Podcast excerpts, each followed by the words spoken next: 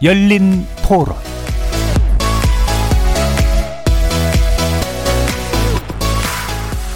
안녕하십니까. KBS 열린 토론 정준희입니다. 이번 주 금요일 KBS 열린 토론은 특정 이슈를 놓고 다각적으로 접근해보는 지적 호기심에 목마른 사람들을 위한 전방위 토크, 줄여서 지목전 토크로 여러분을 만납니다. 코로나19가 야기하는 직간접적 고통이 이만저만 아닌데요. 코로나19로 인해 집에서 생활하는 시간이 길어지면서 층간소음 때문에 고통받는 분들이 많아지고 있다고 합니다. 공동주택 주거 비율이 높은 우리나라에서 층간소음 문제는 어제 오늘의 일이 아니기는 합니다만 최근 층간소음으로 인한 폭행, 법정 공방까지 늘어나고 있어서 코로나 시대 층간소음이 부른 갈등과 사회적 해법, 전반부 제작진의 픽을 통해 다각도로 조명해 봅니다.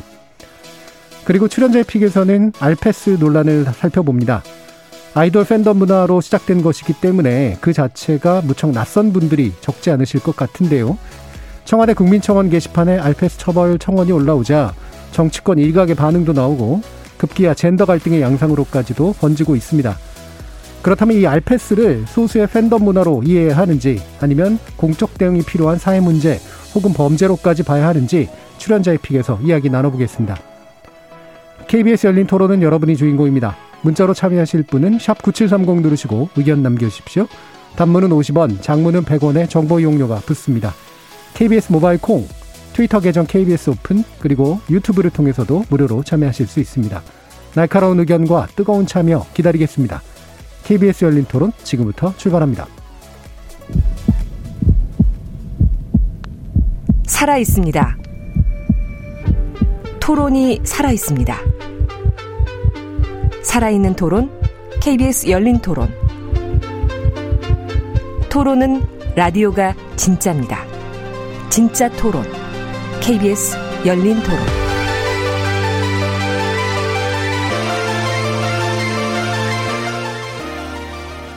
자, 지목전 토크 함께 해주실 네 분 소개하겠는데요. 문화비평가 이태광 경희대 교수 나오셨습니다. 네, 반갑습니다. 이태광입니다. 나라를 걱정하는 과학자 이종필 건국대 교수 나오셨습니다. 안녕하세요. 이종필입니다. 사람, 사랑, 공감의 소설가 서유미 작가 나오셨습니다. 안녕하세요. 서유미입니다. 규정을 거부한다. 한국 여성 변호사의 손정희 변호사 나오셨습니다. 안녕하세요. 손정입니다. 이렇게 문화 비평가, 물리학자, 법률 전문가, 소설가까지 각기 다른 전공, 개성, 지식을 가지신 네 분의 출연자 함께 만들어가는 지적 호기심에 목마른 사람들을 위한 전방위 토크, 줄여서 지목전 토크. 지금부터 제작진의 픽 시작해 보겠습니다. KBS 열린 토론. 저희 아파트가 좀 오래된 아파트여서 윗집에서 핸드폰 진동 소리도 들릴 정도로 층간소음의 방어가 좀 잘 안 되는데요. 저희가 윗집에 찾아간 적도 있고요. 아랫집이 저희 집에 찾아온 적도 있기 때문에 저희도 애가 셋이라서 코로나 때문에 애들이 뭐 거의 집에 있는 시간이 24시간이니까 애들이 뛰니까 아직 어리니까 그 계속 조용해라 조용해라 막 살금살금 걸어라 하는데 그게 잘 안 되는 것 같아요. 금요일이나 토요일 날 되면 꼭 내 위층에 손자들이 오는가 봐요. 막 뛰어다녀. 뛰어다니는 정도가 너무 심해. 올라가서 따질 수도 있는데 그걸 이해를 합니다. 금요일 날 왔다가 일요일 날 가요. 그러니까 그 정도니까 그냥 참을만 해서 참습니다. 우애가 이제 젊은 사람들이 살았어요. 근데 올라가서 조용히 좀 해주세요 하니까 절대 그게 시행이 안 되더래요. 그래갖고 둘이 싸워가지고 말도 안 하고 법원까지 막 제출을 하고 그랬더라고요. 층간소음은 실질적인 거는 서로 이해하는 것밖에 없어요. 지금 현재는. 층간소음에 대한 민원 같은 것들이 좀 커뮤니티 상에서라도 좀 화자가 될 수 있도록 그리고 커뮤니티를 서로가 다 모니터링하고 있다면 모두가 조금 더 조심하지 않을까 하는 생각 들어요. 애초에 질 때 이 층간소음을 좀 없앨 수 있는 방법을 개발해서 그걸 해야 된다고 생각해요. 자, 층간소음 문제. 이게 이제 코로나19로 더 심해지고 있는 거는 분명한 사실인 것 같은데요. 어, 여러분들이 또 이렇게 막 시민들이 얘기해 주시기도 했습니다만, 어, 우리 네 분 패널도 어떤 상태인지 제가 피해자냐, 가해자냐, 자유로운 상태냐를 가지고 여쭤보도록 하겠습니다. 이종필 교수님부터. 네, 저는 다행히 뭐 그렇게 뭐 잘 있지는 않더라고요. 예. 가끔 이제 안방에서 이렇게 위에 뭐 물 흐르는 소리나 뭐 청소 소리 들리는 정도인데 뭐 그렇게 심한 정도는 아니고 뭐, 뭐 화장실 천정에 물이 샌 적은 있습니다만 그렇게 층간 소음으로 고통을 받은 적은 없고 예. 그리고 저는 이제 혼자 사니까 이렇게 제가 뭐 집에서 방방 뛰거나 이제 이런 일도 음. 별로 없어서 음. 아마 아래층에도 뭐 제가 큰 피해를 주지는 않지 않을까 이렇게 생각하고 있습니다. 예. 혼자가 아니면 방방 뛰시는 분들이 많은가 보네요. 그러니까 뭐 아이들이 있거나 이제 이러면 예. 아무래도 그러겠죠. 자, 층간 소음이 아니라 층간 누수로 고통받고 계시는 이종펄 교수님 말씀 들었고요. 아이들이 많으신 손정희 변호사님 어떠신가요? 저는 뭐 동네 죄인이죠. 한 4년 전에는 12층 살다가 2년 만에 아래층한테 너무 죄송하다고 대피해서 지금은 필로티 1, 2층이 없는 3층, 예. 아래층이 없는 데로 이사 와서 살고 또 이제 올해 1층으로 다시 이사 가는데 아래층은 없으시니까 괜찮은데 대각선 아래와 음. 위층으로도 소음이 다 간다고 그렇죠. 그래가지고 아, 저는 늘 이제 뭐 이렇게 과일 좋은 거 생기거나 크리스마스 되면 이웃집에 인사를 갑니다. 예. 그래도 죄인은 죄인이에요. 음. 그래서 뭐 죄에 대해서 뭔가 처벌을 받으신 적은 없습니까? 서울은 없는데 늘 엘리베이터에서 인사 열심히 하고 예. 그렇죠. 네. 저도 아파트 삽니다만 늘 고민이었던 것 같아요. 그러니까 저도 애가 있습니다만 어, 어, 밑에가 있는 대로 갈 거냐 위에가 있는 대로 갈 거냐 가지고 예, 고민이 되게 많았는데 여러 가지 고민들이 또 있으실 것 같네요. 이태강 교수님 어떠세요? 예, 저는 좀 저는 밑에 집에는 피해를 안 줘. 저도 혼자 사니까 피해는 음. 안 주는데 뭐 우리 고양이가 뭐 건강 뛰는 것도 아니고. 음. 근데 이제 이것도 재밌어요. 바로 윗집 제 바로 윗집은 문제가 없어요. 그분은 이제 아주 늦게 오셨다가 이제 일찍 나가시고 음. 그런 분위기라서. 근데 제 윗집의 윗집 음. 그분이 이제 음악을 크게 틀면 이상하게 그 소리까지 다 내려오더라고요. 우리 예. 집까지. 그래가지고 저는 처음에는 이제 제 바로 윗집인 줄 알고 윗집을 찾아가 봤는데 거기는 소리가 안 나고 음. 그 윗집에서 소리가 나더라고요. 그 이분이 이제 조금 은퇴를 하셨는지 집에 매일 계시고 음. 매일 음악을 들으세요. 똑같은 음악을 다섯 시까지 새벽 아이고. 다섯 시까지 아이고. 그러니까 딱 12시에 딱 틀어서 다섯 시까지 듣거든요. 예. 그게 낮밤이 바뀌시, 바뀌신 분인지 아니면 낮밤을 바꿔서 사시는 분인지 모르겠는데 그래서 제가 뭐 몇 번 찾아가 봤는데 찾아간다고 해결되는 것도 아닌 것 같고 음. 제가 보니까 괜히 뭐 가가지고 그분하고 뭐 다툼을 해봤자 예. 오히려 제가 이제 뭐 잘못하는 것 같고 그래서 지금 참고 살죠 그냥. 예. 지금 장현식 님이라는 분이 저희 아파트가 20년 됐는데요. 위층 아저씨가 화장실에서 노래하시는 소리가 들립니다. 이제는 익숙해져서 따라 부르게 됐습니다.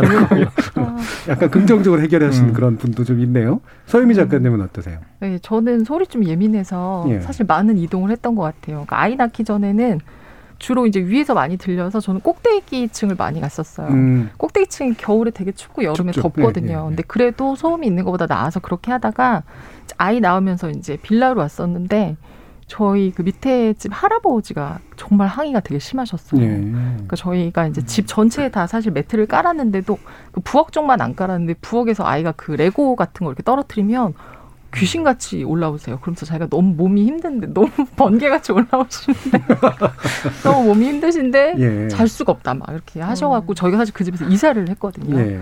그래서 저희가 이사를 하면서 아이가 이제 그 할아버지의 항의 때문에 사실은 한동안 할아버지만 봐도 무서웠었어요. 어. 그 비슷한 그렇겠네요. 키가 크시고 안경 쓰신 할아버지만 봐도 굉장히 무서워했는데 그래서 저희가 이제 그 다음에 옮기면서 사실 우리나라 주거 형태가 공동주택이 엄청 많잖아요. 예. 저희가 그 다음에 이사를 한 게 상가주택으로 이사를 했어요. 음. 저희 밑에 집이 당구장이에요.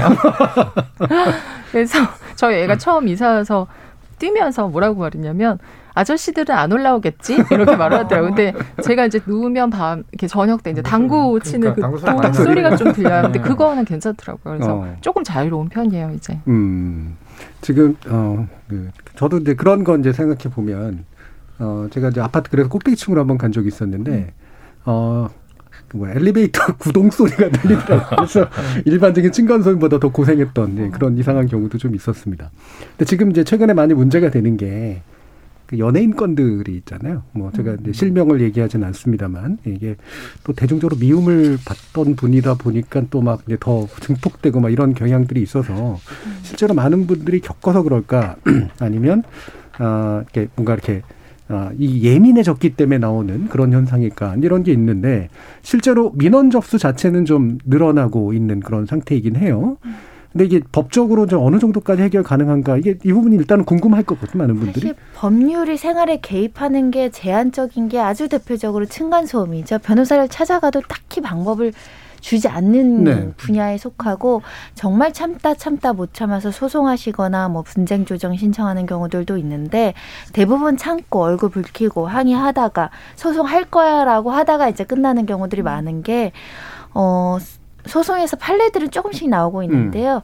위자료잖아요, 결국. 뭐 재산적 손해가 있을 리는 만무하고 소음 때문에 위자료 인정 범위가 대개 100만 원에서 500만 원 사이에 그치니까 층간소음 피해로 인해서 소송 비용 생각하면 남는 게 없는 음. 판결이 될 수 있고 오히려 감정만 격해져서 찾아오시더라도 딱히 솔루션을 주기가 굉장히 어려운 분야인데 문제는 이제 코로나19가 되면서 다 직후기잖아요. 아- 아이들도 나가서 놀 수가 없습니다. 엄마들이 놀이터 가는 것도 좀 꺼려해가지고 다 집에서 있다 보니까 실제 민원이 61% 증가했다라는 통계가 나오는데 그거보다 체감상은 훨씬 많은 것 같아요. 네. 그래서 앞으로도 분쟁은 늘어날 거고 법률적인 문제는 계속 될 텐데 오히려 법률적인 사건 사고로 나오는 거는 피해자 입장에 서 참다 참다 이게 갈등으로 폭력 사건이 벌어지거나 네. 살인 사건까지 있었죠.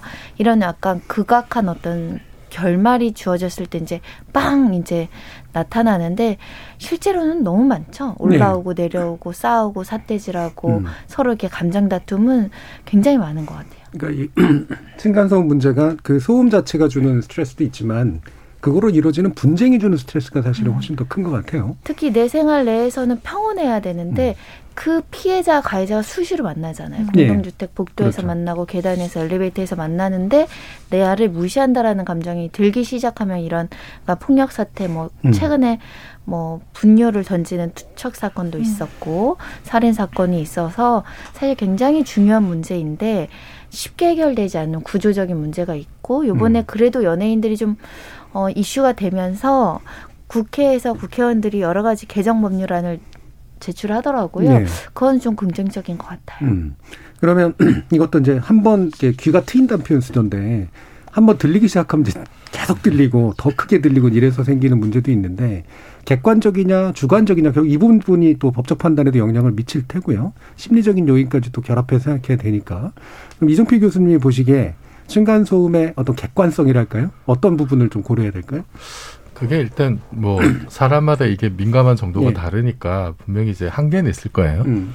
그래도 어쨌든 그 뭔가 이제 기준을 정하는 거는 수치적인 기준을 정하는 거는 뭐나그그 자체로 저는 이제 의미가 있다고 예. 보고 그 찾아보니까 공동주택 층간 소음의 범위와 기준에 관한 규칙이 있더라고요. 이게 뭐 이제 직접 충격 소음이 있고 공기 전달 소음이 있고 음. 공기 전달 소음은 이제 뭐 TV나 음향 기기에서 나오는 거고.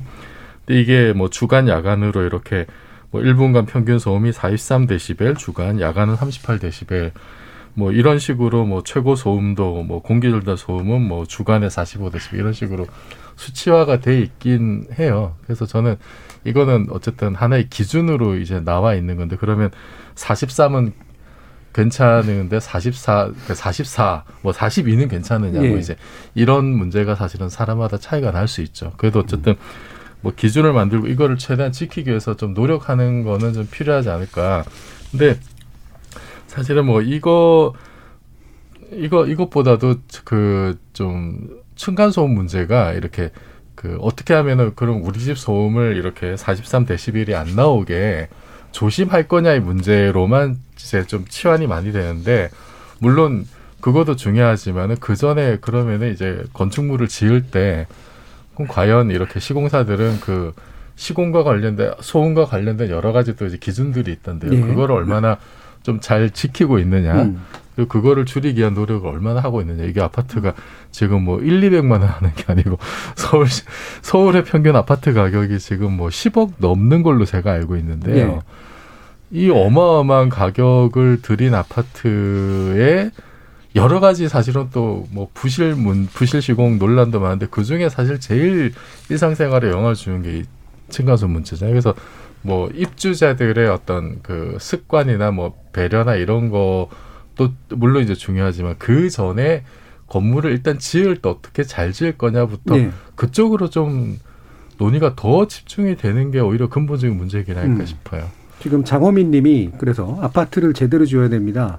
허술한 아파트 지어놓고 거주하는 사람들이 알아서 조심하라는 건 문제입니다. 그래서 당사자만의 문제가 아니라 이제 이 공급자의 문제 또 그리고 규제하는 어떤 기준의 문제 이런 것까지 다 문제 제기를 해주셨는데 우리나라 같은 경우 이제 그 이런 이제 그 중간에 있는 그 층간의 두께를 넓혀야 된다라고 하는 것도 얘기해서 실제로 약간 더 넓혀진 것으로 알고 있지만 사실은 벽체 구조라서 생기는 문제가 훨씬 크다고 그러더라고요. 네. 그래서 대각선으로도 그래서 네. 소리가 퍼지고 이런 식의 문제들이 있고 해외 생활 그 이태근 교수님 하시면서 층간 소음 거기서는 어떻게 겪으셨어요? 일단 우리처럼 이렇게 이 공동주택이 별로 없죠. 예. 그러니까 뭐 우리 진행자 쌤도 이제 살아, 살아보셨으니까 알겠지만 사실 영, 영국 특히 영국 같은 데는 이렇게 공동주택이라는 곳은 몇 군데 안 돼요. 네. 몇 군데 안 되고 그리고 이제 거기서 같은 경우도 이제 뭐 설계를 좀 다르게 하는 것 같아요. 그래서 일단 소리가 적게 납니다. 음. 그리고 이제 어 그 우리가 생활하면서 내는 소음 같은 경우는 사실 거의 바깥으로 잘 안 들려요. 네. 그게 되게 신기하게 그쵸. 구조가 돼 있는 것 같고 벽이 음. 되게 이제 두꺼우니까 네. 일단 기본적으로.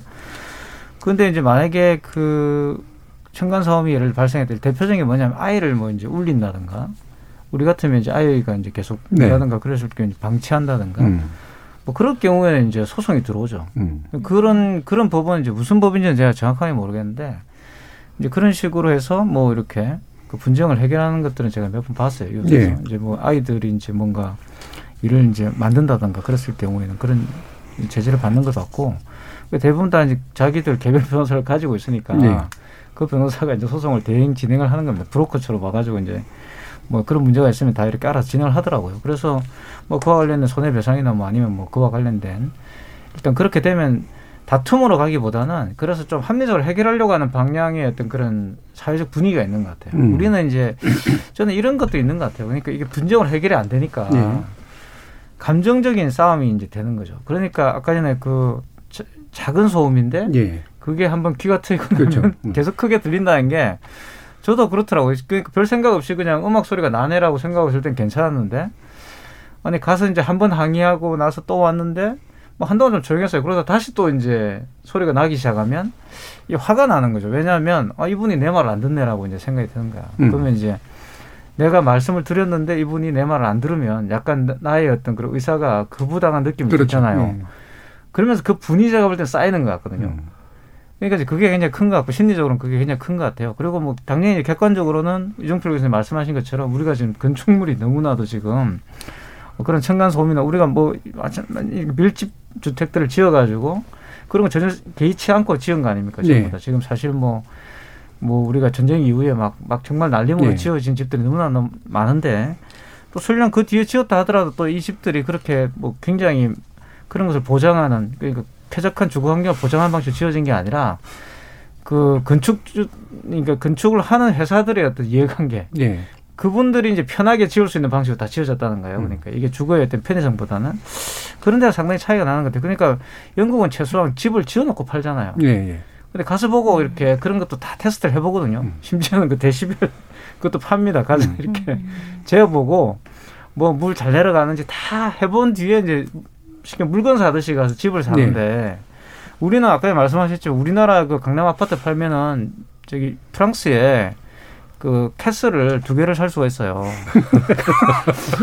그 정도의 돈을 지불하고 사는 집에서 층간 소음 때문에 이게 네. 이웃에 분쟁이 나는데 이거는 정말 우리가 돈 주고 정말 제대로 된 삶을 못 살고 있는 거죠, 예. 사실은. 그 확실히 이제 뭐 해외 단순한 사례만 보긴 그렇습니다만 이제 공동주택 주거비율이 우리보다는 확실히 낮고 공동주택으로 만들어져 있어도 이제 벽체라든가 이런 이제 층 구조 자체를 좀 더 튼튼하게 하고 그다음에 어, 생활소음을 잘 안 내려고 하는 이제 그런 분위기 같은 것도 있고, 그 다음에 매너 있게 문제를 해결하려고 하는 그런 태도들도 있고, 이런 게 좀 겹치면서 나오는 문제가 있- 그 해결되는 그런 측면들도 있는 것 같은데, 뭐, 한국 사회에서 이제 급격하게 도시화가 진행되면서 나타난 이런 현상도 있겠죠. 서민 작가님은 아까 보니까 집을 여러 차례 옮겨 다니신 셈인데, 네. 그 고민들이 되게 많으셨을 것 같아요. 그러니까 네, 이게 맞아요. 뭐 여러 가지 고민 들으셨겠죠. 이제 이런 네. 주택 문제에 대한 고민이라든가 음. 뭐 공동에서 살 거냐 뭐 주- 어, 네. 일반 주택으로 갈 거냐 이런 부분들. 어, 그래서 저희가 상가 주택 예. 오고 나서 사실은 어, 코로나도 일어나고 근데 코로나 때문에 또 되게 많은 분들이 주거 형태에 대한 고민을 좀 새롭게 하시긴 하는 것 같아요. 네. 제가 이제 또래 그 아이 있는 엄마들을 봐도 어, 1층으로 가고 싶다거나 혹은 단독으로 가고 싶다는 생각을 되게 많이 하더라고요. 네. 그러니까 예전에 삶에서 주거의 패러다임하는 사실 단독은 없다가 음. 왜냐하면 대부분의 젊은 사람들은 아파트에 살기를 원하고 아파트 이외의 형태는 아예 생각을 안 했거든요. 근데 음. 처음으로 그런 생각들을 하더라고요. 그냥 우리만 있는데 그냥 아이가 좀 편한데. 왜냐하면 사실은 이 주거 공간은 아까도 많은 분들이 얘기를 하셨지만 이게 가해자만 있고 피해자만 있는 게 아니라 제가 거기에 사는 순간 누구한테는 가해자도 되고 누구로 인해서 피해도 받고 하는 거기 때문에 이게 아무도 자유로울 수가 없거든요. 그래서 처음으로 이제 사람들이 약간 뭐내거 조금해도 내 집을 갖고 싶거나 내 땅을 갖고 싶고 이렇게 좀 밖으로 나가서 편한 데 있고 싶다는 생각을 하게 되는데 저도 상가를 살면서 아 이제 다시는 아파트에는 못 살겠다는 아. 생각이 좀 들었어요. 예, 그래서 예. 아 이게 뭔가 조금 예전에 가지고 있던 예를 들면 역세권에 너무 음. 집중하고 뭐 어떤 이름의 아파트에 살아야 되고 그다음에 뭐 학군이 어떻고라고 음. 하는 것에서 이제 조금 그런 것들이 사실 조금 의미가 없어지는 시기를 지나는 것 같아요. 그래서 네. 그런 것들을 좀 자유롭게 진짜 좀 약간 이제 개인의 삶 정말 나로서 사는 것 그리고 우리 가족이 그냥 조금 편하게 사는 것에 대해서 사람들이 좀 생각하게 되지 않았나라는 마음이 예. 좀 들어요. 음. 지금 그런데 알고 싶다님이 전 층간 소음 때문에 자살 직전까지 간 사람입니다. 음. 지금 서울 아파트 팔고 이천시 주택에 왔습니다. 이런 어, 말씀도 주셨고요. 또 이제 강수영님이 전문적인 코멘트 주셨는데 전직 건설회사 현장 대리인으로 볼 때 적어도 공동주택은 벽식 구조를 지향하고 기둥식이나 라멘식으로 가야 합니다. 벽식 구조는 구조물이 노후되었을 때 보수도 어렵고 비용도 많이 듭니다. 벽식 구조는 빠르고 경제적으로 만들기 때문에 아, 생긴 그런 구조입니다라고 어, 말씀 주셨습니다. 라멘식이라고 하니까 갑자기 좀 배고파지긴 합니다만 자 그러면 어 그 손 손 변호사님 그러니까 이게 항의하거나 이러는 과정에서 이제 아까 문제도 많이 생기는데 항의의 어떤 적절한 법적 방법 같은 것들도 있죠. 그 오히려 이제 층간소음의 피해자가 네. 법률적으로는 가해자가 되는 경우들이 좀 있는 네. 게 이제 쉽게 뭐 보복 스피커라고 해서 우퍼 스피커 같은 거 하자라고 이제 막 광고도 하시잖아요. 실제로 이 어떤 사건에선 계속 지속적인 민원의 결과 본인이 피해자이지만 본인이 정신적 고통을 야기했다고 해서 위자료가 최대 3천만 원 정도. 그러니까 위자료는 각각 500만 원, 그리고 뭐 월세 손해배상, 이사 가게 이사 가고 불안 장애를 야기했다라는 것 자체가 불법 행위로 인정된 사건도 있었고요. 항의가 도가 지나치면 범죄자가 된다라는 거죠. 예를 네. 들면은 가서 막 그 보통 안 만나주죠. 감정이 안 좋아질 때 뭐 문 강제로 따고 들어가거나 초인종 막 누르거나 두드리거나 이거 다 불법 행위가 될 수 있다라는 것이고요. 네. 뭐 단순히 전화를 건다는가, 뭐 예를 들면 호출을 누른다던가, 뭐 쪽지를 보낸다던가 이 정도는 이제 어느 정도는 수용 가능한데 그 도를 넘어서 사생활을 침해한다라고 한다면 대부분 위법하다고 보는 것 같아요. 음. 왜냐하면 공동주택이지만 현관문 안쪽은 안전한 사생활의 보호 구역이거든요. 그리고 예를 들면 엘리베이터 안에서 딱뭐 몇 호를 딱 특정해서 뭐떠뭐 시끄럽다 저저저저 막 쓰면 또 명예훼손이나 모욕으로 처벌된 네. 사례들도 있었고요. 그래서 항의하는 것도 되게 현명하게 할 필요가 있다라고 말씀드릴 수 있고 대부분은 어 처음에는 좋게 시작하는 것 같아요. 대화를 한번 해보자. 근데 그게 잘 안 되니까 물건도 못 바꾸잖아. 투척하고 하다 보니까 이제 이런 문제가 생기는 건데 어, 가장 합리적인 방법은 환경문제행 조정위원회 이런 데 가더라도 일단 매트를 깔게 한다던가 음. 비용을 조금 서로 서로 반분을 한다던가 이런 식으로 좀 조율을 하더라고요. 예. 그래서 그런 현명한 자세가 좀 필요하지 않을까라는 음. 생각이 들고 접근 금지 가처분 신청이 인용되는 사례들도 나오거든요. 하도 항의가 오니까 이 윗집 입장에서도 이게 이제 막 너무 정신적으로 이제 불안장애 스트레스가 생기는 거예요. 그래서 법원에 이제 아래층이 우리 집에 찾아오지 말 것, 면담을 강요하지 네. 말 것 이런 것들을 신청하는 사례들도 종종 나오고 있어서 큰 문제이다. 사실 사람의 문제라기보다는 이 아파트를 이렇게 건설하게 된 하게 한 이 토대가 제일 문제이긴 한데 소음의 문제가 아니라 이건 사생활 침해 문제거든요. 예. 대부분 다 사생활 침해예요. 윗집에 음. 윗집 화장실에서 노래 부르는 게 아랫집에서 들리면 이건 기본적인 사생활이 지켜지지 않는 거라는 거죠. 네, 예. 그러니까 근본적으로는 사실은 국회의원들이 좀 관심을 많이 음. 가져야 된다. 지금 사막의 푸른 늑대님이 층간소음 문제로 살인했다는 기사에 피의자를 피의자를 응원하는 댓글이 가장 많은 추천을 받는 게 현실입니다. 김강민 님도 인터넷 층간소음 카페, 카페가 있었네요. 가보시면 아실 겁니다. 소음에 대한 분노가 엄청납니다. 이런 식의 얘기도 해줬고, 오늘 아마 지금 댓글이 폭발하고 있는 그런 느낌인데, 이정균 교수님 이렇게 어, 아까 뭐 객관적 주관적인 거랑 그다음에 기준도 이제 얘기를 해주셨습니다만 이 이 층간 소음에 유난히 좀 우리가 민감하게 되는 어떤 기제가 있을 것 같거든요. 예, 그게 어떤 걸까요? 제가 뭐, 뭐 사회학적 이런 거 잘 모르겠고 지금 아까 제가 이제 기준으로 말씀드렸던 예를 들어서 43데시벨이 이제 직접 충격 소음 주간 1분 평균 소음의 그 상한이거든요. 예, 1분 평균. 근데 이게 이제 어떻게 나온 거냐면 28kg의 어린이가 1분간 계속해서 뛸 때 나는 정도의 소음입니다. 네. 근데 그러면 애를 59초 동안만 뛰게 할 거냐? 사실은 제가 봤을 때 이 기준 그다음 뭐 38대 30초간 뛸 때 나는 소음이고 뭐 이런 식으로 이 기준 자체가 그렇게 느슨하다는 생각이 안 들거든요. 예. 상당히 이거는 참 타이트한 환경 속에서 우리가 살아, 살 수밖에 없다는 생각이 일단 들고 그리고 어 우리 그 이제 소음이 이제 그 소음 중에도 그냥 이렇게 말소리나 TV 소리, 노래 소리 같은 거는 이거는 그 주파수가 좀 높아요. 그러니까 사람 음성 보통 남성 같은 경우에 이제 100헤르츠에서 150헤르츠 이제 헤르츠가 네네네. 1초당 예. 진동의 수잖아요. 여성은 이제 200에서 250 정도인데 그러니까 뭐 TV 소리나 노래 소리나 이제 뭐 음- 음향 기계에서 나온 소리가 다 이제 좀 높은 그 주파수의 소리를 냅니다. 근데 쿵쿵거리는 거예요. 이런 거는 그 주파수가 상당히 낮아요. 100헤르츠 이하로 이제 저주파 소음이라고 하는데 이 저주파가 이렇게 특히 이제 음. 벽식 구조나 이런 데 잘 전달이 돼요. 그러니까 우웅한 잘, 소리. 잘, 잘 전달이 되고 그게 이제 파장이 길기 때문에 거실이나 안방의 구조에서 이렇게 좀 잘 울리게 되는 예, 예, 예. 그런 성질이 좀 있습니다. 어. 그래서 그런 게 이제 그 그냥 그냥 이렇게 시끄럽게 떠드는 소리 말고 이렇게 웅웅거리는 거 있죠. 그렇죠. 예. 이게 이제 음향 기기로 치면은 그 100 이하 헤르츠가 어디에 해당하냐면 서브 우퍼. 예, 우퍼 같은 예, 거. 서브 예. 우퍼 음. 중에도 서브, 서브 우퍼가 우퍼. 있어요. 예. 그러니까 막 탱크 지나갈 때 음. 땅이 둥둥둥둥, 둥둥둥 하는 예. 그 천둥 음. 소리 같은 거. 베이스 같은 거. 네. 음. 다 빨리 이사 가요. 아, 그, 죄송합니다. 그게 이제 저주파인데 그게 사실은 음향 기기에서는 그 서브 우퍼 같은 경우에 뭐 바닥에 놓고 벽에 적당히 놓으면은 이제 그게 네 배 정도 증폭이 되는 경우도 있거든요. 네.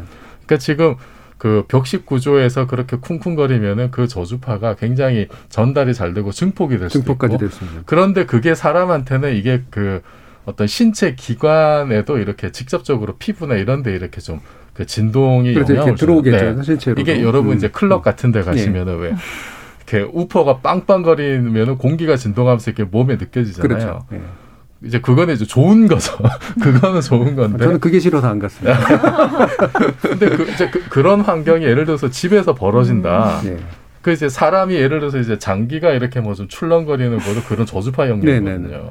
그럼 그거하고 이렇게 뭔가 좀 비슷한 주파수가 계속 나면은 엄청난 스트레스가 사실은 오는 거라고 볼 수가 있죠. 예. 그래서 아까 저기 그 청취자분도 말씀하셨던 그 구조 문제 일단 말씀하셨는데 벽식 구조는 벽으로 떠받치는 거잖아요. 예. 벽으로 떠받치는데 그렇게 하면 이게 전달이 너무 잘 되니까 아래쪽으로 또 옆으로 그렇죠. 일종의 소리 상자처럼 네. 이렇게 전달이 되니까. 그래서 음. 그걸 이제 기둥으로 하고 아까 라멘식으로 한 게 제가 찾아보니까 기둥으로 하고 볼을 올리는 거예요. 네네네.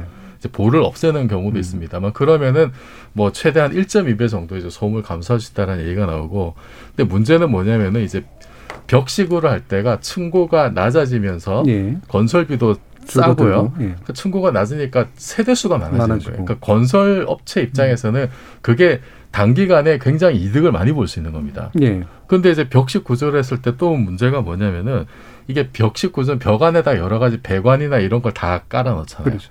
근데 그 배관의 수명이 되게 짧대요. 음. 벽이나 전체 구조물보다. 그러니까 배관을 그 주로 뭐 재개발, 재건축해야 되는 이유 중에 가장 큰 게 이제 배관이 낡아서 네. 그런 건데 그것 때문에 멀쩡한 건물을 다 허물어야 되는지 음. 이런 문제도 있다고 합니다. 그래서 좀 그 기둥식 구조는 이제 주상복합이나 고급 아- 아파트에 많이 적용되고 있다고 하는데 그래서 앞으로 좀 층간 소음을 줄이기 위해서라도 좀 기둥식으로 짓는 그 아파트나 뭐 이런 주거 시설에 대해서 좀 더 인센티브를 줘야 되는 거 아니냐 이런 예, 얘기도 이제 예. 나오고 있는 거죠. 그래서 그 뭐야 주상 복합 건물에 사시는 분들이 이게 기둥식 경우가 많아가지고 상대적으로 층간 소음을 덜 겪는 네. 그런 경향이 있다고 그러더라고요. 그래서 저주파 구조가 잘 들리고 기분 나쁘고 우리나라 벽식 구조가 그걸 증폭시키는 네. 문제까지도 구조적으로 연결이 되는데 이런 얘기도 있더라고요. 이게 어 바깥에서의 시끄러운 거 이런 것들은 저게 시끄러울 걸줄 알기 때문에 음. 이제 충분히 이제 거기에 대한 대비가 되는데 집에서 있을 때 나타나는 이 불규칙한 소리들, 그다음 에 불투명한 소리죠, 사실은 왜 나는지 잘 모르는 이런 것들이 주는 상당한 심리적인 압박감 이런 것들도 있다 고 그러더라고요. 네, 아무래도 이게 우리가 미리 이제 대비가 돼 있는 네. 거하고 그리고 사실 집은 이게 내가 뭔가 모든 걸 컨트롤할 수 있는 공간이어야 그렇죠. 되는 거잖아요. 근데 통제되지 않는 어떤 기분 나쁜 소리가 난다는 건 사실 참을 수가 없는 거죠. 그게. 예. 그래서 보니까 이제 사과를 하거나 뭐 어떤 항의를 하거나 둘 다 예측성을 높여야 된다 이런 얘기들이 좀 나오던데 사과를 할 때도 그러니까 우리가 언제쯤 애 때문에 약간 시끄러우실 수 있으니까 그거는 좀 양해해 달라라든가 아니면 항의하러 갈 때도 내가 항의하러 가니까 좀 이따 봅시다라고 얘기를 하는 게 그나마라도 좀 낫다고 그렇게 얘기를 하는데 뭐 나름대로 그 노하우나 방법 같은 게 있으셨는지 모르겠어요 서 작가님 같은 경우. 저는 예, 그 예고제 뭐 없이 이렇게 떨어지면 바로 오셨어가지고 그거 참 그래서 스트레스 저희는 받겠다. 예, 예. 그래서 떨어지면은 아 오는구나 야. 항상 사과를 준비를 했었고 음. 그 이제 빌라 계단에서도 제가 아이 그 어린이집 가방이나 제 가방 들고 막 뛰어내려가다 한 번은 이렇게 다리가 꼬여갖고 이렇게 엎어졌는데 예. 하루종일 문을 열고 조용히 좀 하라고 저는 엎어져 있는데 엎어져 있는데. 어 그래서 어 이사를 아무튼 결과적으로 이제 했었어요. 근데 네. 어 뭐랄까 그때 이제 제가 좀 느꼈던 게 그 사실은 약간 소설에도 조금 모티브가 아, 된 예. 적이 있었는데 아 이렇게 뭐라 그러지 막 할아버지 할머니는 너그럽고 음. 그럴 것이다라는 마음이 좀 많이 달라지더라고요. 아, 근데 일단 저는 않죠. 저는 제일 컸던 건 굉장히 정중한 사과는 항상 했었어요. 그러니까 예. 어, 그분이 어떻게 하는 것과 상관없이 일단 제가 잘못한 건 맞아요. 저희가 음. 소리를 안 내면 오시진 않으니까. 음. 그래서 요번에 이제 있었던 연예인의 문제들도 사실은 그랬던 게 맞는 것 같아요. 예를 들면 층간소음 자체도 그렇지만 그분들의 저도 그 사진을 봤는데 아, 저분들 단독에 사시나 보다. 네. 자기 집 밑에는 아무도 없나 보다라고 생각할 정도로 집에서 예를 들면 뭐 야구 피구 이제 운동화 신고 그런 장면들을 봤을 때 사람들이 느끼는 아, 같이 사는 사람을 배려하지 않는다. 그리고 같이 이런 주거 공간을 사는 사람으로서 예의가 없다. 예, 예. 뭐 이런 것들 그리고 어 그런 것에 대해서 예를 들면 뭐라고 하고 사과를 요구할 때 계속 변명을 하는 것들이 또 사람을 되게 음. 화나게 하는 것 같아요. 근데 제가 이제 그때 살았을 때 그래도 그나마 이제 오시지만 금방 가시고 크게 분쟁이 나거나 막 정말 분뇨를 투척하고 이런 일이 일어나지 않았던 건 저는 일단은 무조건 무조건 죄송합니다 열번 예. 가실 때까지 죄송합니다를 예, 계속 예. 했는데 어 약간은 조금 서로 그렇게 뭐랄까 사과해야 할 때 사과하고 음. 그리고 변명을 늘어놓지 않고 조심해야 하는 건 조심하고 그리고 또 가서 어 이러이러하니 이러이러합니다라고 좀 논리적으로 예, 말하기도 하는 이 소통의 방법들이 좀 필요한 것 같아요. 예. 지금 이지원님은 윗집에 사시는 분들이 쿵쿵 거리셔서 크리스마스 선물로 예쁜 실내화 선물했었습니다. 아. 뭐 좋은 방법이네요. 예. 그러니까 이게 실제로 효과가 있다기보다는 좋은 경고죠. 그러니까. 음. 홍은희님은 이제 제 딸아이는 아들이 둘이라 60만 원 주고 거실 매트 깔았습니다. 그리고 아는 사람도 집 전체를 400만 원 주고 매트 깔았다고 하더라고요.라는 말씀도 주셨고요. 어, 재미난 의견 중에 하나가 피오정님은 저희 집 윗집에는 연로한 개가 10년째 밤새 앓는 소리를 내고 있습니다. 견권도 존중하기 위해 전 참고 지내고 있습니다. 라는 의견도 주셨네요. 뭐 나름대로 이렇게 남한테 불편을 끼쳤 남한테 불편 안 끼치기 위한 방법 그리고 남이 불편을 끼쳤을 때 해결하는 방법에 대한 고민들도 있으셨을 것 같은데 이태강 교수님은 그런 거 없으셨어요? 아니 그러니까 지금 들어보시면은 예. 사실 이게 이제 해결책이 없지 않습니까? 예. 단기간 해결이 안 되잖아요. 그러면 이제 그걸 가지고 계속 그 마음을 상하고 있으면 혼자서 우울증도 오고 예. 화병도 올 것 같아요. 그래서 저는 현명하게 이걸 좀 해결해야 될 것 같고 음. 저 같은 경우도 이제 항의하러 갔다가 뭐 당연히 이제 그 자리에서는 좋게 이제 이야기가 됐죠. 이야기가 됐는데 그래도 제가 생각할 때는 하루아침에 그분도 나이가 연세가 있으신 분인데 하루아침에 이, 이 생활 습관이 예. 바뀌진 않아요. 음. 그러니까 뭐 갑자기 밤낮을 뭐 바꿔서 생활한다는 이게 안 되니까. 그러니까 그러면 이제 그분을 이해하려는 마음이 좀 우선시 돼야 될 것 같고 우리 서 작가님처럼 이렇게 착한 분이면 예. 가서 정말 사과하고 음. 그러니까 저는 그거밖에 해결책이 없는 것 같아요. 그러니까 이웃 사랑이라는 것이 좀 생각될 될 수밖에 없는. 우리 선변하시는데 너무나 선변하시는데 너무나 잘 대처하는 거 아닙니까? 그러니까. 예. 근데 이렇게 이제 안 되면 문제가 생기는 거잖아요. 저는 그래서 하루아침에 이게 해결되지 않는다. 물론 그런 장기적 대책, 집을 지을 때 제대로 이런 층간소음을 고려해 짓는다든가 또는 뭐 밀집 주택을 약간 조금 더 이제 더 이런 데서 자유로운 훨씬 더 개인적 공간을 많이 가질 수 있는 대로 만든다 이런 것들은 저는 장기적인 국가적 기획인 음. 거고 제가 볼 때 지금 당장 우리가 해결할 수 있는 방법은 이거밖에 없는 것 같아요. 네. 합리적으로 이걸 해결하기 위한 대책들을 내놓고 뭐 그런 층간소음 카페도 있다고 그러셨는데 네. 뭐 뭐 화를 내시는 거는 저는 충분히 이해. 저도 뭐 피해자니까 당연히 이해는 되지만 그걸로 해결책이 없더라고요. 그러니까 그러면 나 혼자서 그걸 화를 내고 있어봤자 아니면 뭐 계속 이사를 다니는 것도 좀 그런 것 같고 대부분 복수하는 방법 같은 거 가르쳐 주더라고요. 그러니까 왜 그렇게 이제 복수를 자꾸 하려고 그러는지 예. 복수보다는 웃는 낯으로 대하는 게 사실 진짜 복수죠. 어떻게 보면 음. 그래서 좋은 이웃으로 만드는 것 그런 게 정말 필요하지 않을까 저는 그런 생각이 들고 저는 뭐 그런 노력을 하는 것도 어떻게 보면 이 악조건을 예. 좋은 걸로 바꿀 수 있는 그런 기회가 아닌가 싶어요. 이거를 꼭 이렇게 나쁘 해결책이 있으면 정말 그걸 하면 좋겠지만 법적으로도 안 되고 그러니까 사실 이웃 간에 잘 지내기 위한 물론 그렇게 안 되는 경우도 많겠지만 그러다 보면 오히려 그런 그 항의하고 복수하기 위한 방법을 개발하는 것만큼 노력을 들이면 예. 좋은 이웃 관계가 되지 않을까. 음. 그 좋은 이웃 관계 이외에는 저는 방법이 없는 것 예. 같아요. 제가 보니까. 그러니까 이런 게 이제 실질적으로 사회적으로 그렇게 문화적으로 문제를 해결하는 게 제일 좋은 방법이긴 한데 어 결국에는 뭐랄까요 그 당사자 간의 마찰을 줄이는 방법 이런 것도 이제 되게 좀 고안이 돼야 되는데 어 변호사가 필요할 때가 이런 거잖아요. 사실은 복- 대린 복수나 이런 게 아니라 제 3자가 뭐 개입을 해준다거나 뭐 제도적으로 조금 더 예. 의무화자라는 여러 아이디어는 나오고 있어요. 예를 음. 들면 층간소음 관련한 자치위원회의 위원을 만들어서 음. 어디 뭐 관리사무소도 관리사무소 아저씨들도 너무 곤란해하거든요. 뭘 가- 강제적으로 조치를 내려줄 수 없으니 네. 입주민 대표회의 상설 그런 분쟁을 해결할 수 있는 기구를 만들자는 의무화 내용들도 지금 나와 있는 상황이고 음. 뭐 지자체별로 이런 소음 분쟁위원회, 환경 분쟁위원회들, 이웃사회 센터 이런 것들은 충분히 있거든요. 좀, 예. 좀 그게 가까워져야 되죠. 그렇죠. 네. 그게 왜냐면 어느 정도 권한도 있어야 나는 이걸 민원 제기했는데 이 사람이 출석을 안 하거나 네. 이 권고를 따르지 않았을 때 문제가 되니까 여기에 출석할 의무라든가 이런 것들을 일단은 지자체 나- 지자체 내에서 더군다나 이 공동주택 안에서 해결할 수 있는 정식 기구를 만들고 입주민들 사이에 찾아보면 이런 과학자들, 변호사들 다 있거든요. 예. 건축업자들 예. 그분들 전문위원으로 해가지고 음. 조금 합리적으로 대화할 수 있도록 예를 들면 아까 전체 매트 까는 거 수백만 원 비싸거든요. 예, 그렇죠. 그럼 그거 거부한단 말이에요. 그럼 그걸 또 먼저 지원하는 제도라든가 음. 또 7대 3으로 나누자고 한다던가 이런 아이디어를 좀 중재안을 내야 되는 데 이걸 법으로 가거나 무슨 위원회까지 가야 된다라고 한다면 부담스러울 수 있거든요. 예, 이덕기 교수님 그 전- 입주자 대표로 하시는 아니 제가 입주자 데시벨 대표면은 측정. 이런 이런 얘기 할 것 같은데 아니 예. 모든 가정에 그러면은 입주민한테 그런 뭐 수백만 원짜리 매트를 까느니 음. 그돈 모아가지고 아파트 지을 때 그 완충제를 지금 제가 알기로 한 2cm 정도 들어간다는데 그거를 두 배로 늘리면 되는 거거든요. 예. 뭐 완전히 줄지는 않겠지만 음. 그래서 이런 뭐 피해가 발생했을 때 시공사는 완전히 빠져 있잖아요 지금 그렇죠. 여기에서 네.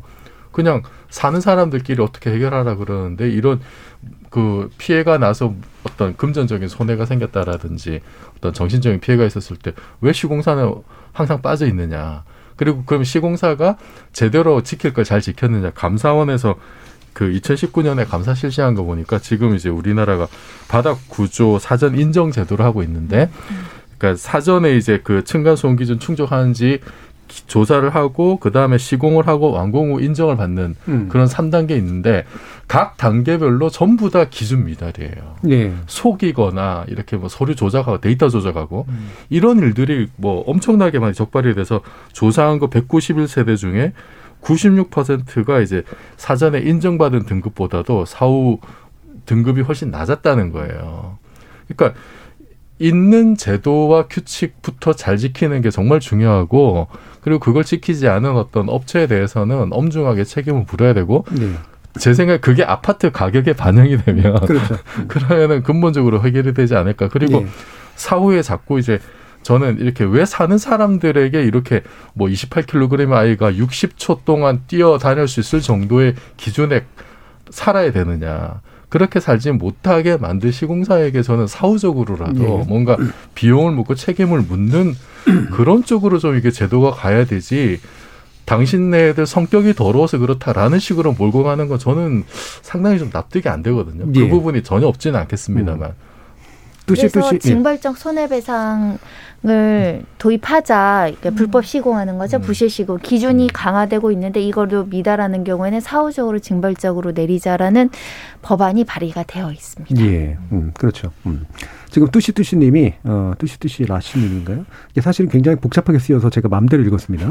오늘 토론 재밌습니다라는 의견 주시면서 4050님은 서 작가님 글 쓰는 분 많네요. 듣는데 보는 것 같은 멘트입니다. 이면수님은 이태광 교수님 훌륭하십니다라고 또 의견 주셨고요.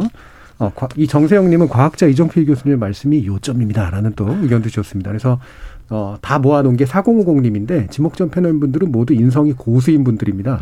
대한민국의 품격이 높아진 좋은 기분입니다라고 의견 주셨네요. 자, 6678님이 같이 술 한잔 하시고 화들 푸세요라고 의견 주셨는데 자, 이렇게 이웃의 문제에 대해서 다시 고민하게 만드는 지금 코로나19의 상황 그리고 층간소음의 문제 다시 한번 우리가 같이 산다는 게 무엇이 문제일까라는 그런 생각을 해보는 계기였던 것 같습니다. 지목전 제작진의 픽은 여기서 마무리하겠습니다. 여러분께서는 KBS 열린 토론과 함께하고 계십니다. 토론이 세상을 바꿀 수는 없습니다. 하지만 토론 없이 바꿀 수 있는 세상은 어디에도 없습니다.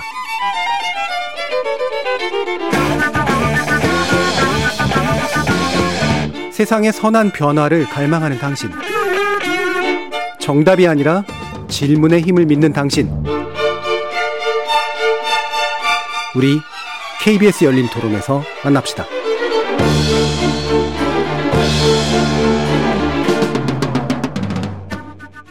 대상이 미성년이나 성년이나 떠나서 그걸 만약에 성적 대상인 거를 본다면은 그거는 무조건 반대입니다. 그리고 이거를 디지털 성범죄라고 하기에는 좀 경계선이 모호한 것 같아요. 그것 때문에 정부도 어떤 행동을 취하기 어려운 거 아닌가요? 제 중국에서 학교 다녔을 때도 저 룸메 같은 경우에도 이런 책을 많이 읽었다고 저는 알고 있어요. 근데 중국은 이런 부분에 있어서 엄청 엄격하게 처벌을 하거든요. 그러니까 쓰는 사람들은 엄청 약간 진짜 숨어가면서 쓰는 사람도 있고 어떻게 보면 실제로 존재하는 사람의 캐릭터를 가지고 쓰는 거잖아요. 그 아이돌 본인 입장에서는 자기 명예훼손이 걸리는 거고 그 사람도 그 사람 나름 대로 그냥 상상을 한 건데 엠본방은 실제가 일어난 거면 이거는 실제 일어나는 건 아니에요. 근데 이제 문제는 도를 넘는 거에 대해서는 당연히 문제가 되지만 아예 쓰지 말라라는 것보다는 그런 거는 공유는 안 했으면 하는데 사실 표현의 자유라고 하기에는 약간 범죄도 있을 수 있기 때문에 저희가 그걸 표현의 자유라고까지 이야기를 할 수 있는지는 모르겠는데 어, 아무리 좋아하는 아이돌이라도 반대 입장이면 내 이름을 누가 남이 써서 그렇게 한다 그러면 정말 그거는 기분이 어, 받아들이기 힘들 것 같은 느낌이 듭니다.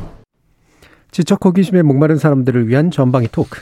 문화비평가 이태광 경희대 교수, 물리학자이신 이종필 건국대 상호교양대 교수, 서유미 작가, 손정희 변호사 이렇게 네 분과 함께하고 있습니다. 자 오늘 픽은 이태광 교수님이세요? 음. 네, 뭐 지금 몇 주 동안 계속 논란이 되고 있었는데 예. 저는 사실 이게 처음에 문제가 제기됐을 때 한 그 힙합 하는 가수분이 이제 약간 오해에서 이제 빚어진 예. 그런 해프닝이라고 저는 생각을 했어요. 왜냐하면 이분이 이제 엠번방하고 이 알페스를 동일시하는 이제 그런 발언을 했기 때문에 예. 이제 그래서 뭐 보면서 웃었죠. 그러니까 예. 이거는 뭐 사실 짜장면하고 스파게티를 같은 국수니까 같다 이렇게 말하는 예. 거 똑같은 다른 거 건데. 같다고 하는 이렇게. 이제 음. 범주 오류라고 저는 생각을 했었는데 이게 예. 논란이 돼가지고 굉장히 커졌어요. 그래서 알페스가 뭐냐 이제 뭐 처음 들어보신 분이 굉장히 많으실 것 같고 네.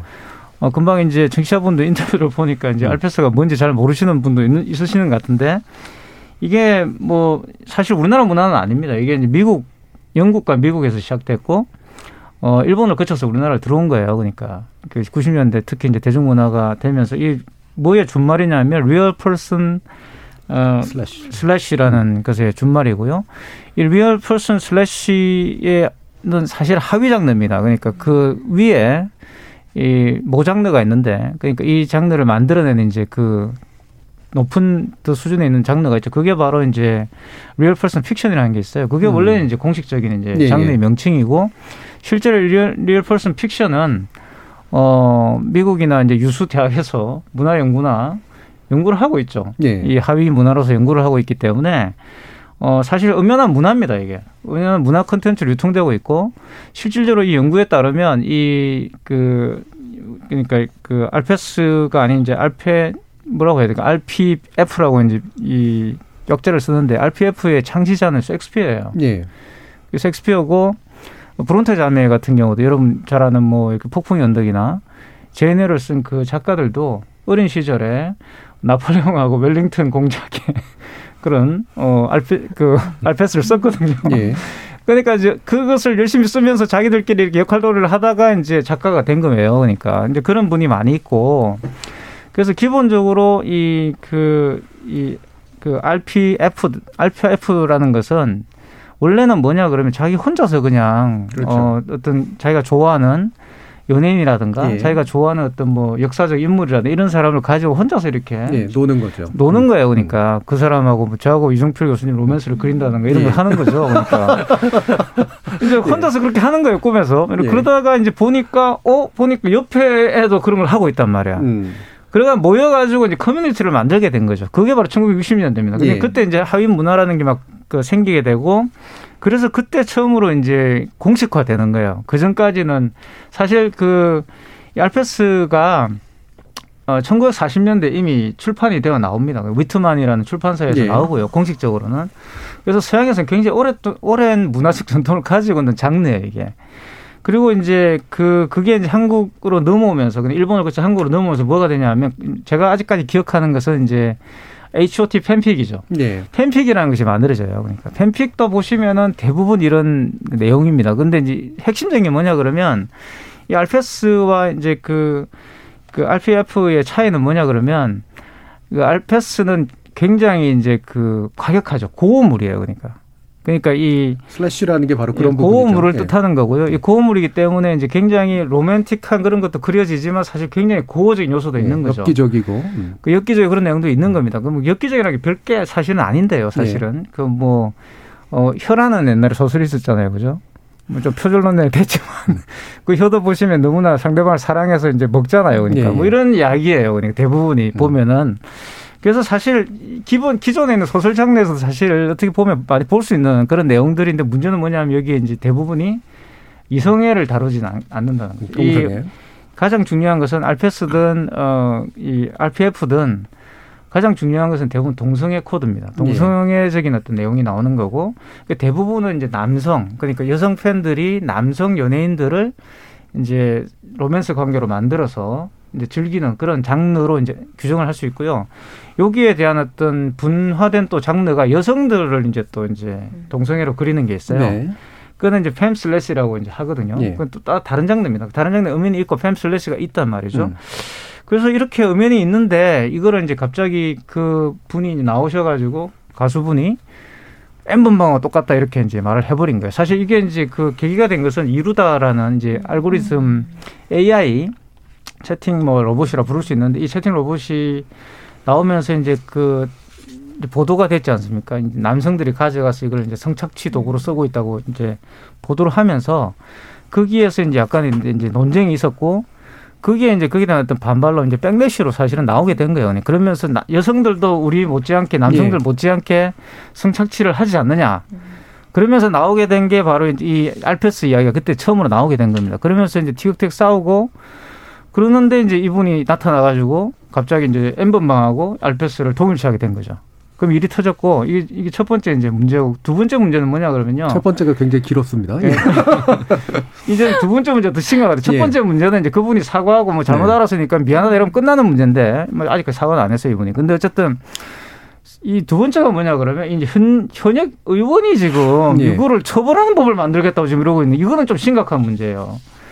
그러니까 예전에 이제 우리 일베 문제가 불거졌을 때 일베가 거기서 그렇게 하고 뭐 자기들끼리 이렇게 그런 이야기를 하고 이제 한- 물론 거기는 차별과 혐오의 문제가 있으면 그건 당연히 처벌을 해야 되는 거지만 그 반드시 그런 내용만 있는 건 아니거든요. 그러면 일베라는 데서 자기들끼리 그렇게 뭐 놀고 거기서 이제 그 혐의 사실이 있는 부분들은 처벌을 하면 되는 건데 그 그것 때문에 일베를 통째로 없애야 된다 이런 거는 사실은 이제 문제가 되는 문- 이야기죠.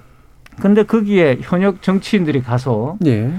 뭐 일베를 갑자기 뭐 구국의 영웅으로 만들고 호국의 전사로 막 이렇게 찬양하고 이런 일이 있었잖아요 그때.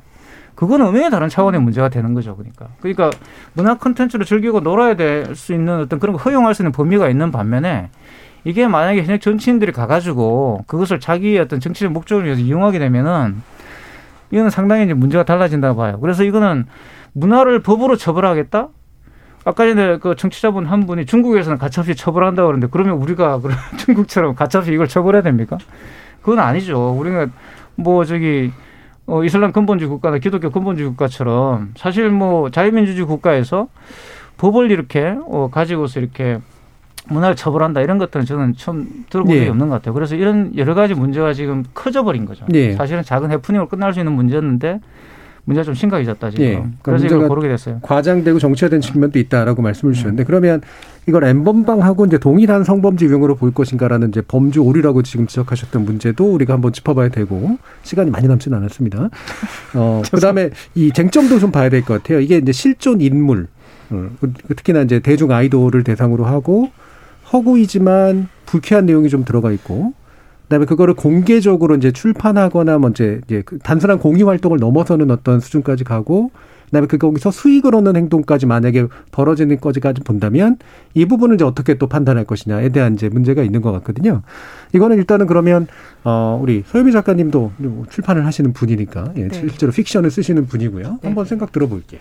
음, 일단은 저도 그, 요 문제 자체가 이제 사실은 약간 그 본질과 다르게 약간 젠더 갈등 네. 쪽으로 온 것 같아요. 음. 그래서 그 이루다 문제 때문에 사실 사람들이 되게 주목했던 건 뭐냐면 아 인공지능에 관련된 게 되게 앞으로 많이 나올 텐데 음. 우리가 너무 윤리적으로 준비가 안 돼 있지 그렇죠. 않나라고 하는 측면에서 사실 시작이 네. 됐던 건데 어 이제 남쪽 커뮤니티 같은 데서는 실제 인물을 다루는 알페스가 더 나쁘다 이런 식으로 이제 나왔었던 거거든요. 근데 이게 이전에도 이제 말씀하셨던 것처럼 굉장히 역사도 오래되기도 하고 팬픽을 굉장히 또 사람들이 많이 즐기고 놀고 이제 하기도 했었는데 어 이번에 그 모 의원 두 분이 가시면서 저도 그걸 보면서 굉장히 좀 충격을 받았었거든요. 이분들이 처벌법 발의하겠다고 하는 거 보면서 어 이분들은 정말로 엠번방처럼 그 고통받고 자살하는 일이 있을 때는 아무런 그런 이렇게 행동을 하지 않으시다가 예. 뭐 자기도 그 알페스의 뭐 주인공이 된 적이 있었다라고 하시면서 이렇게 막 분연히 떨치고 일어나서 가시는 걸 보고 좀 놀랬었는데 물론 이런 건 있는 것 같아요. 그 기본적으로 이 알페스가 가지고 있는 내용 자체가 좀 성적이기도 하고 왜냐면 이제 성적 공상을 많이 하니까 그런 네. 부분이 있기는 한데 어 이런 거죠. 뭐 개인의 집단의 즐거움을 위해서 우리가 이제 디지털 성범죄들을 보면서 어, 타인을 너무 성적으로 대상화하거나 어떤 폭력적인 표현을 너무나 즐기는 것에 대해서는 좀 고민할 필요가 있는 것 같아요. 네. 우리가 그런 것들은 이제 조금 아까 그 이루다가 나왔을 때처럼 인공지능 내지는 타인들 이 사람은 내 것을 보지 못하거나 모를 것이다라고 하는 것들이 이제 사실은 어, SNS도 그렇고 뭐 컴퓨터라는 것들 이런 인터넷 문화 때문에 사실은 이제는 더 이상 내가 혼자 쓰고 나만 올려서 보고 뭐 우리끼리만 하는 건 사실 조금 달라졌거든요. 그래서 어, 그런 표현들에 대해서는 좀 개별적이면서 사회적인 고민은 필요하지만 저도 아직 이걸 가지고 벌써 뭐 수사 뭐 처벌을 한다든가 이런 것들에 네. 대해서는 조금 고민 더 해봐야 될 것 같아요. 음. 그러면 이종필 교수님. 네, 그, 어, 제 생각에는 그 일단 뭐 음란하다, 선정적이다 이런 기준이 사실 그 시대마다 많이 바뀌어 왔었잖아요. 옛날에 뭐 윤복희 씨가 미니스커트 입은 거 가지고도 굉장히 논란이 있었던 네. 시절이 있었고 90년대 걸그룹들이 막 이렇게 생겨날 때 있었던 선정성 논란 하고 2010년 이후에 또 모습은 또 이제 그 기준에 이런 게 굉장히 좀 다르다고 보고 저는 그래서 그게 어떤 그 뭐 창작물이나 퍼포먼스나 이런 것들이 이게 지금 선정적이냐 뭐 아니면 음란하냐 뭐 이제 이, 이런 것들은 이렇게 끊임없이 시도를 하고 논란이 있고 이러면서 뭔가 그 속에서 사회적인 합의점을 찾아 나가는 과정이지 않을까라는 네. 생각이 들어요. 이런 뭐 알페스 같은 경우도 이제 근로에서 누군가를 대상으로 해서 뭔가를 표현한다고 하는 것이 어 그런 이런 논란 자체가 저는 어떤 지금 2020년대 새로운 어떤 한국 사회 어떤 그런 합의점 말하자면은 네. 이런 거를 찾아 나가는 과정으로서는 이제 봐야 되지 않을까. 그리고 창작물 같은 경우에는 예를 들어서 이제 그 예전에 2017년인가 박근혜 대통령을 이렇게 그 패러디한 이제 만의 올림피아라는 그림을 패러디해서 더러운 잠이라는 작품을 국회의원회관에 전시했다가 이제 논란이 있었죠. 이게 표현의 자유냐 아니면은 이게 뭐, 뭐, 이제 개인에 대한 모독이냐 이제 이런 논란이 있었는데 사실 그래도 이제 우리나라에서 어느 정도 합의가 된 거는 좀 고위 공직자라면 그러면은 어떤 그런 어떤 패러디와 좀 이런 뭐 좀뭐 조롱이나 뭐 그런 대상이 되는 것을 좀 감수해야 되지 않느냐 이제 이런 합의는 있는 것 같은데 예. 연예인에 대해서는 연예인이 과연 공인인가 여기에 대해서도 굉장히 좀 천차만별이잖아요. 예. 거기에 대해서는 연예인도 스펙트럼이 굉장히 다양하고 그래서 거기서는 상당히 좀 참 애매한 지점이 있는 것 같아요. 음. 애매한 지점이 있고 그 본인이 정말로 싫다고 했을 때 그런 그 본인이 굉장히 어떤 불쾌감과 혐오감을 느꼈을 때 이것이 그러면은 이게 그 자유롭게 유통이 되고 심지어 상업행위까지 연결이 되는 것을 용납할 거냐 이게 뭐 보니까 정보통신망법에 음란물 유포로 처벌할 수 있기는 있다고는 하지만 좀 그런 거는 참 그러니까 정말로 좀 쉽지 않은 합의가 좀 필요한 부분이 아닐까라고 예. 생각이 들고 그리고 엠번방 같은 경우는 이거는 좀 전혀 다른 이거는 정말로 그 이렇게 뭔가 약점을 잡아서 협박을 하고 성노예를 만들어서 성착취를 한 예. 정말 심각한 범죄 행위이기 때문에 이거하고 이거를 갖게 놓는 거는 좀, 좀 서로 다른 건데 그런데 지금 이제 그냥 보통 받아들이기로는 이게 어떤 그 페미니즘에 대한 미러링으로 좀 작동을 하는 면이 있고 예. 그리고 그 문제가 됐던 이제 국, 국회의원 같은 분은 또 저희과 선배님이시고 저랑 고향도 같은데 아, 물리학과 출신이요? 네. 근데 그 이분이 나름 이제 그 보수의 새로운 혁신을 얘기하면서 어떤 새로운 그, 그 어떤 그 지원군 내지는 이제 그런 걸로 봤던 게 20대 남성이거든요. 예. 근데 20대 남성이 사실은 굉장히 좀 이렇게 그 소외되어 있는 부분이 있습니다, 분명히. 그, 그 어떤 불공정과 불평등이라는 어떤 그런 화두가 나왔던 게 그 이, 이 세대들이 가지고 있는 그 집단에 대해서 상당히 좀 케어받지 못했고 예. 그분들의 목소리를 들어야 될 필요가 있는데 그래서 아 이것이 이제 새로운 보수가 이렇게 좀 공략해야 될 어떤 어떤 정치적 자산으로 많이 여기신 것 같아요. 옛날부터 이제 그런 말씀 해오셨고 그거를 지금 이제 이런 사건에서 좀 좀 정치적으로 좀 너무 이렇게 땡겨 쓰려고 하신 게 아닌가라는 생각이 예. 들어요. 예. 그래서 이건 좀, 좀 N번만까지 끌어들인 건 너무 좀 심하다. 예를 들어서 그 알페스에 나와 있는 여러 가지 내용들 중에 이거는 예를 들어서 뭐 시- 실제 지칭이 된 대상이 된 사람의 뭐 인격을 못 오겠다라든지 건설적으로 얼마든지 이거를 좀 그 타협점을 만들어 나갈 네. 여지도 있었던 것 같은데 그 정치인이 할 일이 그런 거잖아요. 갈등이 생겼을 때 그거를 좀 건설적으로 뭔가 새로운 어떤 제3의 방향을 모색하는 게 저는 좀 그 올바른 방향이 아닐까 생각이 예. 듭니다. 일단은 이제 엠번방과 동일한 수준의 범죄로 봐서는 안 된다. 그리고 그거를 예를 들면 남자는 엠번방 했으니까 여자는 알패스를 하고 있어라는 식으로 울타기 하는 것도 안 된다는 뭐 대부분 동의하실 것 같고요. 근데 이제 구체적인 내용으로 들어가면 뭐 굳이 입장 차이가 있다기보다는 어, 상당히 말이 많으십니다. 지금 여러 가지로 장황하세요. 왜냐하면 문제를 클리어하게 보기 위한 나름의 기준들이 있으실 텐데 그게 명확하게까지 나오진 않는 것 같아요. 아직은 부상하는 그런 거라 그런지. 그럼 이 문제로 한번 다시 손변 있게 들어가 봐야 될 것 같은데 이청아님이 이런 질문 주셨어요. 성인인 아이돌을 대상으로 알패스 작성하면 당사자가 직접 고소하지 않으면 그 효력이 없나요?라는 그런 질문도 주셨거든요. 말씀 좀 주시죠. 그러니까 이게 고소할 수 있냐, 처벌할 수 있냐, 불법이냐, 인격권 네. 침해냐를 알패스를 가지고 딱 획일적으로 기준하기 어려운 게 그 과거의 알패스가 진화 발전하는데 창작성이 진화 발전하는 부분도 있지만 불법성이 진화 음. 그렇죠. 발전해서 범죄라고 볼 수 있는 내용도 있는 것 같아요. 특히 이게 픽션이고 지어냈고 창작이고 가공했고 상상력이 가미되어 있어서 누가 봐도 이거는 다큐가 아니라 소설인데 하지만 거기에 존재하는 아이들은 실존 인물이었을 예. 때 개인에 대한 인격권 침해는 분명히 있을 수도 있거든요. 음. 엠번방하고는 완전히 다르죠. 언어적 어떤 창작력이 가미됐기 때문에 실제 피해를 야기한 건 아니지만은 글로써 그럼 이 사람의 어떤 명예나 예. 성적 수치심을 야기할 수 있느냐 이런 고민이 조금 필요한 것 같아요. 그러니까 알페스에 적정한 경계가 있느냐 예전에는 이렇게 상상해서 내가 선망하는 사람에 대한 어떤 그런 동화적인 요소가 있었다면 지금은 굉장히 외설적으로 이거를 음란하게 활용하고자 하면 돈벌이로 예. 전락할 수가 있어서 이게 성상품화라든가 성적 대상화 문제는 있을 수 있거든요. 음. 그런 면에서 좀 접근을 해볼 필요가 있다라고 생각이 들고 무조건 처벌할 수 있다 이렇게 말씀드릴 수는 없지만 예. 어 이게 자칫 경계를 넘어가면 어, 불법적인 요소를 충분히 담을 수 있고 특히 그 대상이 미성년자일 땐 아이돌이 요즘 다 거의 대부분 미성년자잖아요. 그러면 청소년을 또 보호한다라는 그렇죠. 예. 시각에서는 이 수위나 문화적인 표현이 어디까지만 허용되고 어디를 넘어서는 이 개인에게는 성적인 어떤 피해를 야기할 수 있다라는 경고는 사회적으로 있어야 될것 네. 같아요. 관련해서 지금 까둥돌쇠님은 이런 문화를 처벌하는 건 독재 마인드다. 창작의 자유는 보호받아야 된다라고 의견 주신 분이 있고 또 반대로 말파스님은 알페스는 실존 인물 간의 성적 관계를 포함한 동성애 소설인데 이걸 문화로 취급해서는 안 된다라는 의견도 주셨어요. 근데 또 강주현님은 그 중간쯤에 실존 인물을 개인적 창작에 이용하는 것까지는 괜찮은데 하지만 이걸 유통하는 건 전혀 다른 문제다. 여성 커뮤니티에서 불특정 다수가 볼 수 있도록 하는 건 범죄라고 생각합니다라는 의견 주셨습니다. 그래서 이게 스펙트럼이 굉장히 넓은 것 같아요. 방금 선배님께서 잘 말씀 주셨듯이 이게 창작의 영역이 쭉 진화한 부분도 있지만 불법으로 간주될 수 있는 예를 들면 미성년이라든가 당사자 인격권의 문제까지 그 부분이 이제 또 이제 판매되거나 그럴 경우에 더더욱이나 이 부분이 또 진화한 영역이 있어서 이거를 한 스펙트럼으로 아 하나의 어떤 대상으로 보기보다 좀 쪼개서 볼 필요도 좀 있을 것 같거든요. 다시 이태강 교수님. 그러니까 그 사실 이 논의는요 미국에서 한 60년간 논의를 했는데 사실 손 변호사님 아주 정확하게 설명해 주셨지만 답이 안 나왔어요. 그러니까 그러니까 저는 이게 문제가 표현의 자유 문제가 아니라고 보거든요. 금방 말씀하신 것처럼 이건 유통의 문제입니다. 예. 그러니까 이제 음란물 유포죄가 엄연히 있잖아요, 그죠? 그렇죠. 그리고 명예훼손죄가 있어요. 예. 거기에 대해서 당사자들이 고소 고발을 하면 되는 것이고 음.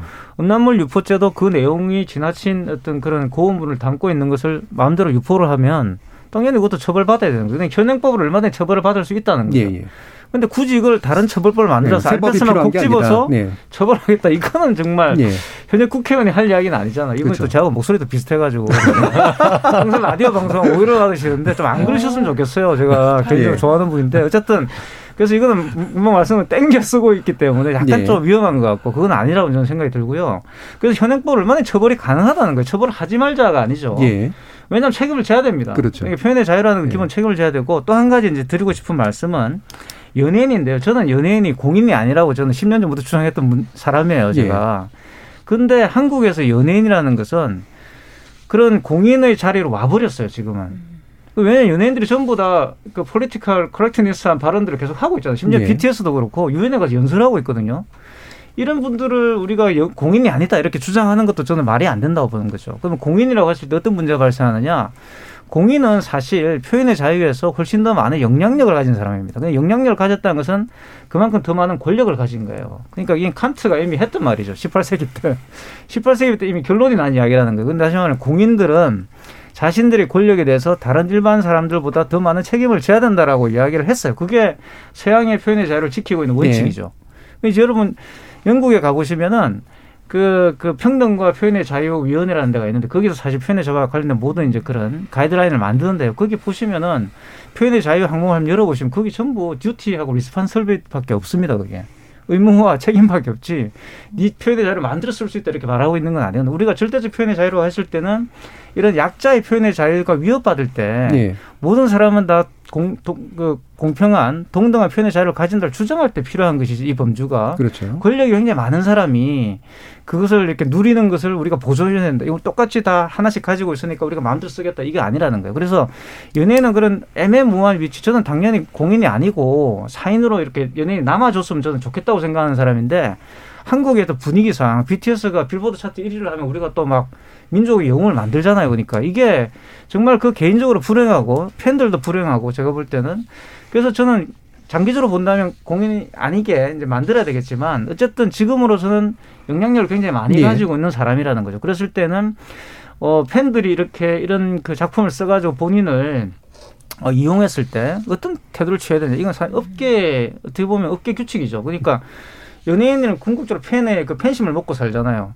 근데 그 팬을 연예인이 고소한다?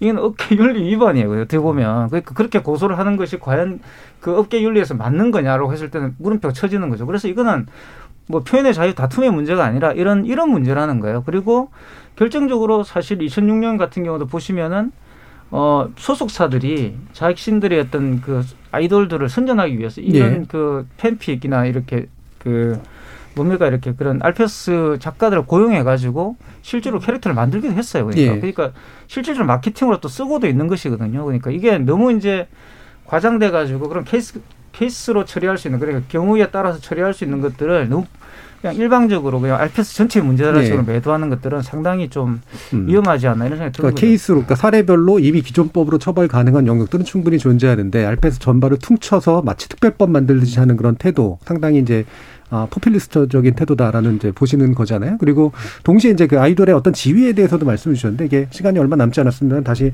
선배님께 여쭤봐야 될까요?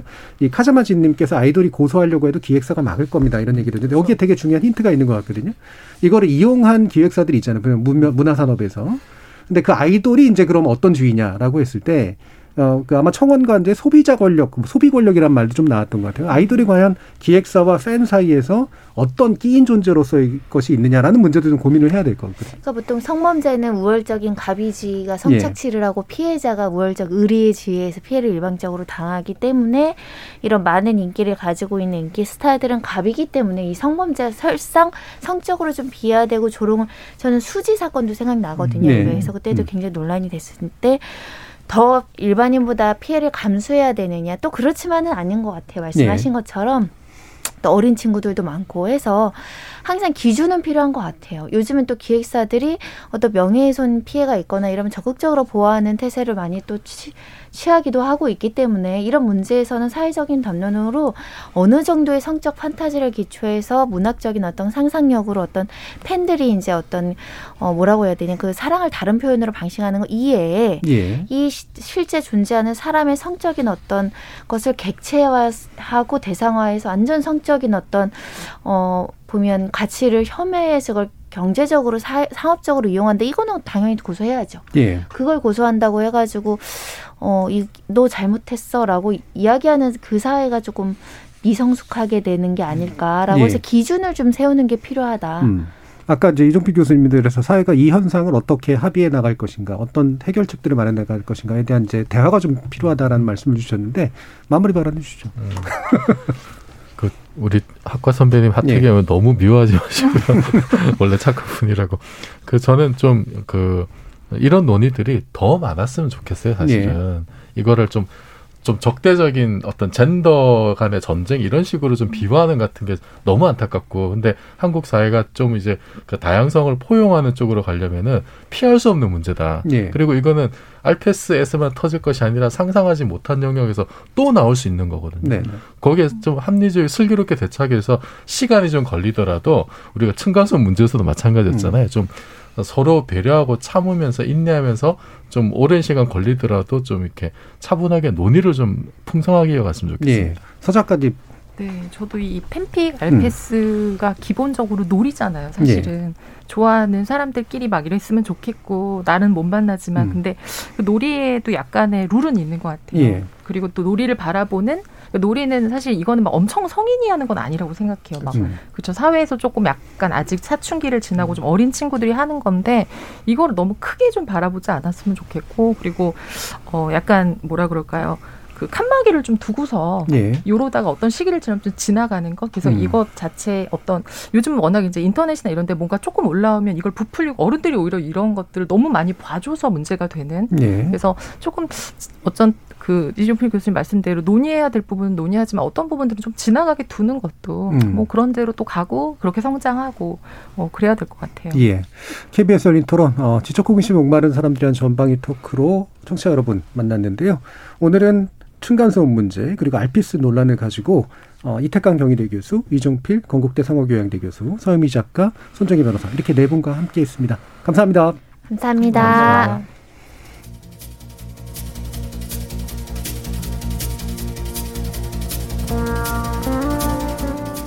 층간소음 갈등이 됐건 알페스 논란이 됐건 그 배후에는 사물화 그리고 대상화라는 현상이 깔려 있다고 저는 생각합니다. 상대를 나와 같은 인격을 가진 존재가 아니라 한갓 무덤덤한 사물이자 기껏해야 내 손으로 조작 가능한 대상으로 치부하기 때문에 발생하고 증폭되는 문제라는 거죠. 매너가 사람을 만든다는 유명한 영화 대사 기억하시죠? 이른바 매너라는 건 그저 고상하기만 한 행동을 의미하지는 않습니다. 상대 입장에 서서 생각해 보고 그 사이에서 양해될 것과 양해되어서는 안 될 것을 가를 줄 아는 그 시대 그 사회 속에서 훈련된 역량이 바로 매너입니다. 제인 오스틴의 소설 Sense and Sensibility를 떠올리며 말을 맺죠. 우리말로는 분별력과 감수성이라고 하면 적당할까요?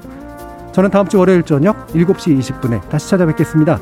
지금까지 KBS 열린 토론 정준이었습니다.